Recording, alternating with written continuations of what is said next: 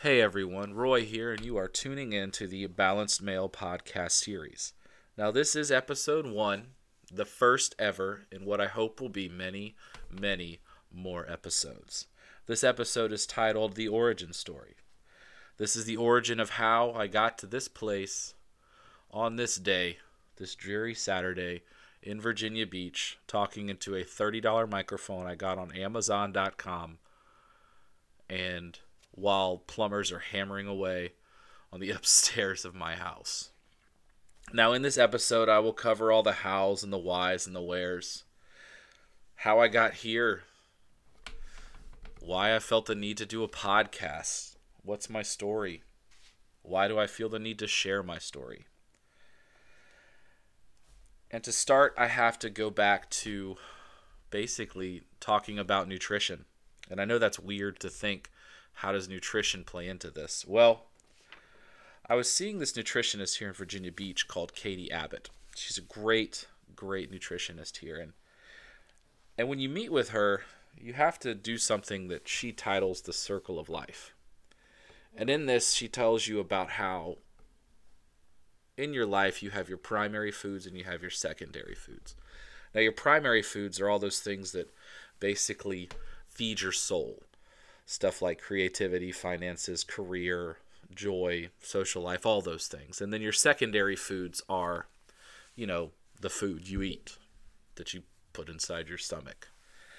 And on your first meeting, she makes you fill out this circle of life. And basically, what you do is you have to place a dot on these lines in this wheel. And these lines have titles there's creativity, spirituality, joy, social life, relationships. And the closer you are to the center, the more dissatisfied you are with this area. And the closer you are to the out of it, the outside of the circle, the more satisfied you are. And so you put these dots and then you connect the dots and, and hopefully if, if you're like if you're lucky, you will create a wheel. Now, when I did it and I placed all these dots on here, it doesn't look like a wheel at all. It looks like a sort of starfish that maybe a two year old drew. And I laughed staring at it, and she was saying, when she was looking at me, she was like, Why are you laughing? And I was saying how it's really funny, one, that the, the shape that it is, but it's also where the dots are. And so she made me keep talking and why I felt that. And, and there was this one dot with creativity, and it was really close to the center. And, and I was laughing because there was that, uh, I knew that this was an area of my life that I was really wanting more satisfaction in. And I wasn't surprised that the dot was placed almost to the bottom of the of the circle and so she you know she we talked through it and you know went through and what we come up came up with was that for me to to fill my soul i was needing to come be more creative. And so instead of talking about diet plans and and you know what kind of food i was going to eat she gave me this task of two hours a week of doing something creative. It had to be whatever i wanted it to be and so as I did this and did this and did this, it just all I could start doing was I just started writing down my story, writing down my ideas, writing down my life, what I've gone through, what I've seen, what I've experienced, and and so at the end of our time, um, months later, she said, "So what do you think?" And I was like, "Well, I think that I need to share my story with people. And, and she said, How are you going to do that? And I said, Well, I think I'm going to do a podcast. I think I love podcasts. I love hearing people's stories. I love the format of podcasts that you can just talk into a microphone, put it out there for people, tell your story, and connect. And she was like, That's a great idea. But then I was telling her how I just didn't feel like, Who am I to share the story? Who am I to do this? And then she stopped me and she said, well, who are you not to? And then I was like, fuck, you're right. Who am I not to do this? I have the idea. Why not do it? So I did it. I got started writing. I started formatting it. I started thinking about it. I, I went on Amazon and bought a microphone and plugged it into my computer, and here we are. Now I'm talking to all of you.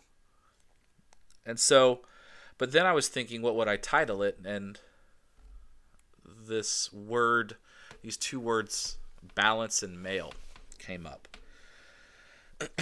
and you might ask why why balanced male? That's just a word that just you know it just seems very i don't know hey look at me maybe a little narcissistic like i have all the answers which uh, you're to find out i probably don't or maybe i have a few of the answers. But anyway i digress but this word balance has stuck with me and it started from a conversation with uh, my wife and me and uh, our friends rachel and carrie um, on the beach one day and we were we were just kind of talking about you know marriage and relationships and, and just kind of the roles we we take and stuff like that. And and you know I was telling her how I've always felt that in my wife and I's relationship I'm the creamy estrogen center and, they, everyone started laughing and, and we were like well she said what do you mean by that and and I basically was saying how you know if there's one thing in our relationship that I, I'm pretty sure of is I'm probably going to be the first one to cry. And I'm going to be the one that's going to have the conversations of, you know, it's not what you said, it's how you said it. And, you know, and, and that I've always been like that. And then I was telling her how, you know, it's, I always end up, you know, hanging out with girls and talking with them and being okay with all of that and and I'm not worried to be in a room full of women. You know, I'm by the way, I'm an elementary school teacher, so I'm surrounded by women all day and it's it's always been something that I'm okay to to talk about my feelings and my emotions and sharing that and that I've always felt very effeminate in that way and she said she stopped me and she said, "You know, you're not it's not a you're not effeminate. You're balanced." And I was like, what do you mean balanced And she went on to tell me about how, you know, we all have the masculine energy in us and the feminine energy in us. And the masculine is like the need to fight, the need to attack, those type of things, the fixing, those things. And then the feminine energy is the emotions, the the crying, um, the nurturing, the needs to hug, those type of things. And she said, you know, it seems like what you are is you're just very balanced. And and then I started to think, well, wow. Balance sounds a lot cooler than effeminate or metrosexual. And I like that. And I like that name and I like that I'm balanced and and so then from there I started thinking about well well why am I balanced and how have I gotten here? And so to tell that story, it kind of starts with my family. Now, you know, I, I have a mom and a dad and a couple of brothers, and you know we have a pretty decent childhood. But but really, to talk about my family, I think I I always kind of look at it as like my parents had the roles reversed, in a sense. You know, my dad comes from a very big artistic background. He has his master's in music education. He grew up singing in choirs, playing the bassoon, being in plays and musicals and went to college for that and he's in operas and he's a very classically trained singer and and then my mom you know grew up one she played basketball and then two she grew up on a farm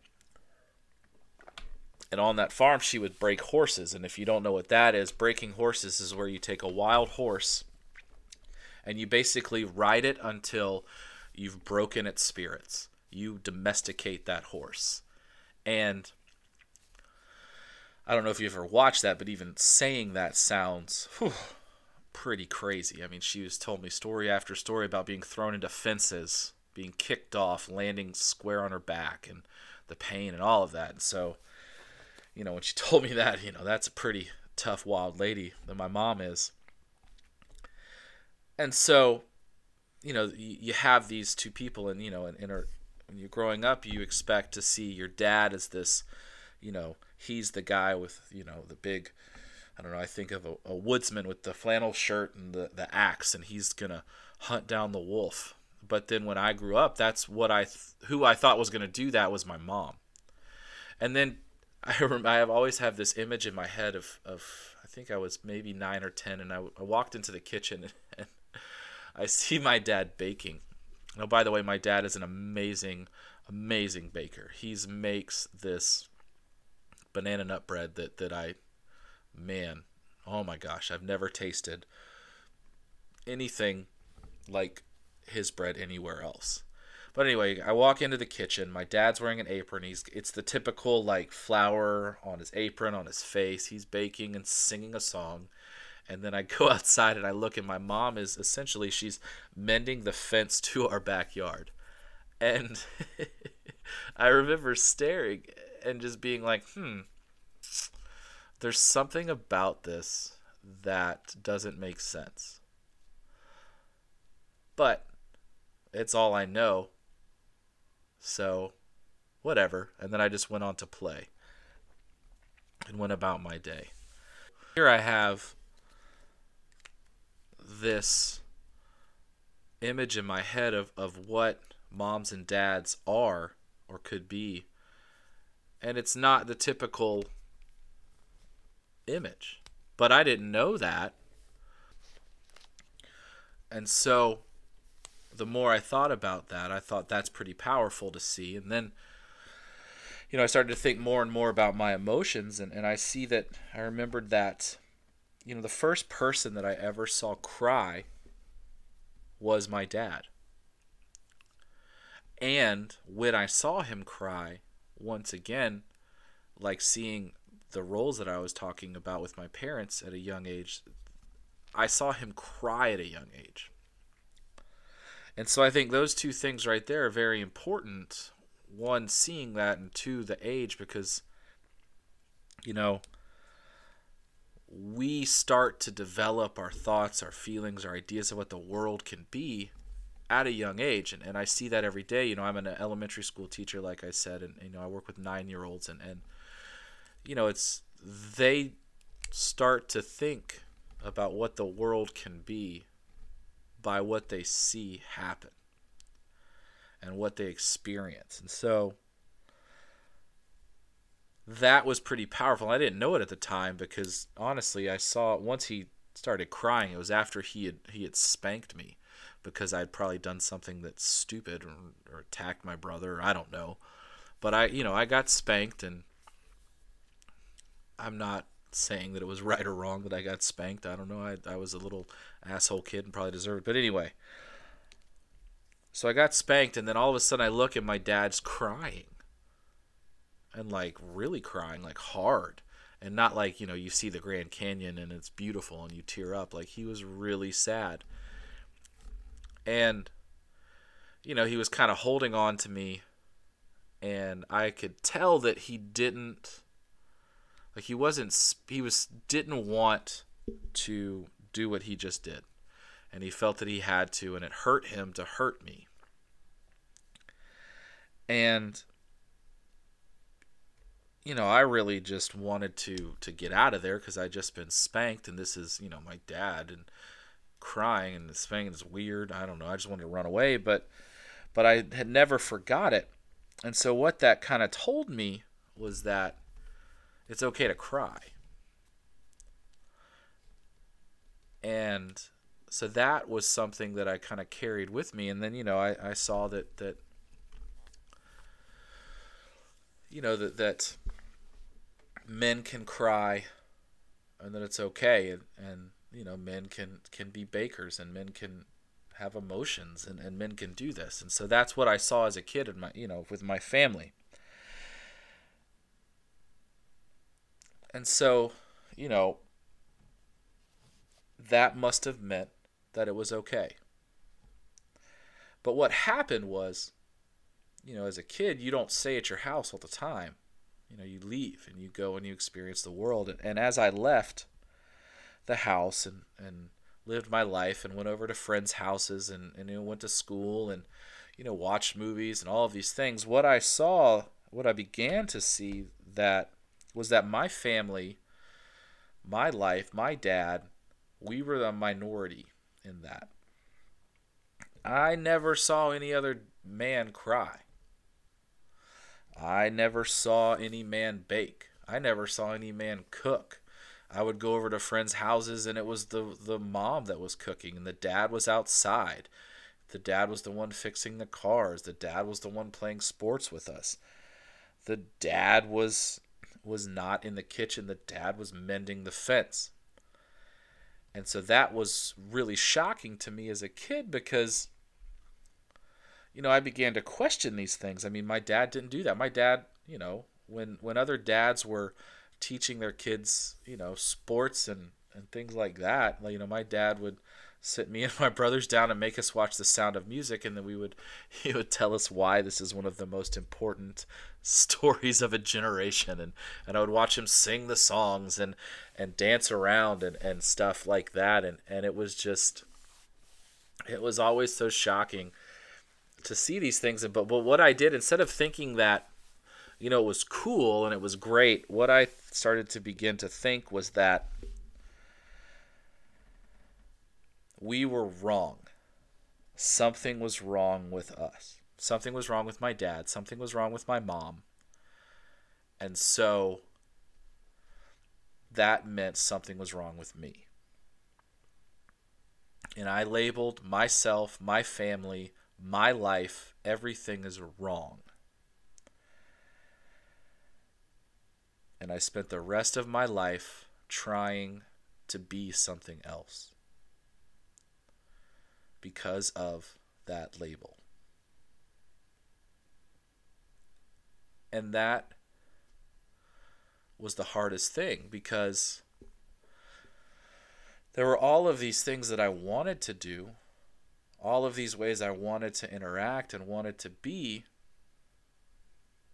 But if it didn't fit into this mold of what I saw out in life and in the world, then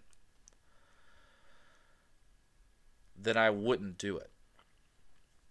And I was essentially going against myself. And I was my story, my life, all of it was wrong. And you know, I, I started to question who I was, and, and you know, you start to once you open the door to saying things like you're wrong or you don't belong or this isn't right, then you start to question, and, and that just opens the floodgates. And, and I did everything I could to not express myself. I, I, I love musicals. I love music. I love these all of these other things that that would be quote unquote labeled as as feminine or girly or or not cool. And I just would suppress that. I didn't I wanted to and I essentially tried to be what these other men were. And that's that's why labels are so powerful. When you label something, it's easy to label it and it's hard to let go of that label and and you know, then I started to question all sorts of things. I started to question my manhood, question my sexuality, question all of that. Because you know what what I saw in the images of those days, you know, in the 90s when I was a kid growing up was you know, the people who liked musicals and drama and those stuff were were all gay effeminate men. And they were the ones that were getting picked on and they were the ones that were getting they were the outcasts. And that was not something I wanted to do. You know, I picked when I was thinking about when I was in middle school and wanting to to be in the band, I wanted to pick the instrument that was the cool instrument, the manly instrument. So I played the saxophone. And I questioned every single thing and I I lived this life that was not lining up with who I wanted to be. And so here I am 38 years later trying to let go of a label that I did when I was a kid. And that story that story that that's my story was a story that I didn't like to talk about. It was a story that I felt was wrong. And I didn't want to own that story. And so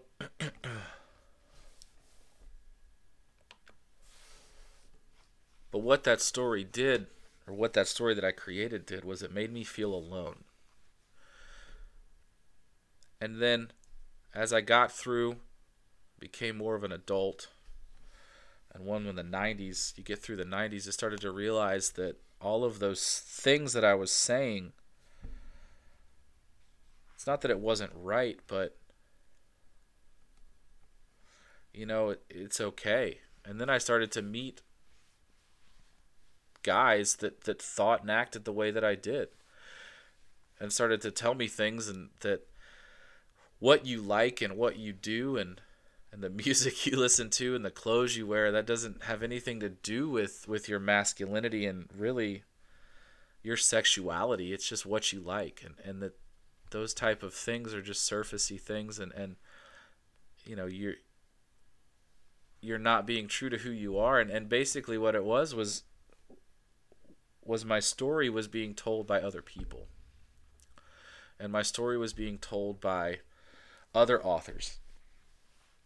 And so this was in the last few years and and so basically what I've been trying to do is understand that that that I'm the author of my story. And that I'm the one that should be telling my story. And I'm the one that should be owning my story. And so that's what this podcast is all about is me owning my story, telling my story. And and hopefully, you know, a little bit of healing for myself and who else listens to this podcast and and and what I hope that that I can portray or, or put out there is that this story is not just about it's okay to cry. But this what this is, is is I think it's deeper than that. I think it's more about honoring who I am and honoring who we are. And that the story that we have is doesn't have to be the wrong one. It, it's our story, and if it's your story and that's what you're doing, then then it's not wrong. It's you're being yourself, and that I've learned to that it's about trusting that story, and so that we can be the authors of our stories. And and so as I've gotten older and moved away and and lived my life, I've started to notice that more and more men have have the same story that I have. More and more men have this idea and this belief that these things like the music we listen to, the clothes we wear, the feelings that we feel mean that we're wrong or that we have to push it down, not talk about it, not deal with it, and not be who we are and that's been pretty powerful for me. And i feel like more and more of us need to own that. We need to own our feelings own our emotions. Not label it as wrong or, or feminine or girly but label them as our feelings. And talk about our feelings and talk about our emotions. Because the more i stuffed it down and the more i tried to not the more and more I tried to go against who I really was, the more and more I saw sadness and depression in my life and, and I just felt terrible and wasn't happy and not the there was no joy in my life. And and the more and more I've been okay with these things the more and more I've opened up to these and and the freer I felt. And my hope is that we can do that And I want to share my voice and I want to share my story and I want to connect and I want to help and I want to heal. And I want to reframe the conversation. It was so powerful for my friend to tell me to take that word feminine and reframe it as balanced. And that gave me power. And that gave me the, it opened the door for me to have these conversations with myself and to be okay with having these conversations and to get to the point where I'm sitting here in a chair on a microphone recording this to share to whoever wants to listen. And that's such a cool thing and and and reframing and taking away those labels and chipping away at that is going to be one what I need and what I hope everyone else might need. So that's my story. And that's why I feel the need to start this and why I feel the need to say these things. Because who am I not to say these things? And who are you not to feel these things? And who are you to not say these things? And there's power in us sharing our stories, and there's power in us being vulnerable, and there's power in us connecting. And like I said before, the connecting shows us we're not alone. And when we share our stories and connect, it shows that we can, we're not the only ones, and we can develop a bigger sense of empathy. And so that's my hope with this podcast and with these that I will share my story in, in hopes that you will listen and we can build and, and reframe the conversations. And so, where do we go from here? And so, the format that I've kind of come up with with this podcast is, you know, I will, you know, just share my ideas, share my thoughts, share my things I'm experiencing and seeing in this life. Probably once or twice a week, who knows. But I also, what I also want to do with this podcast is what I like to call dad talks. Now, you know, I'm about to be a father.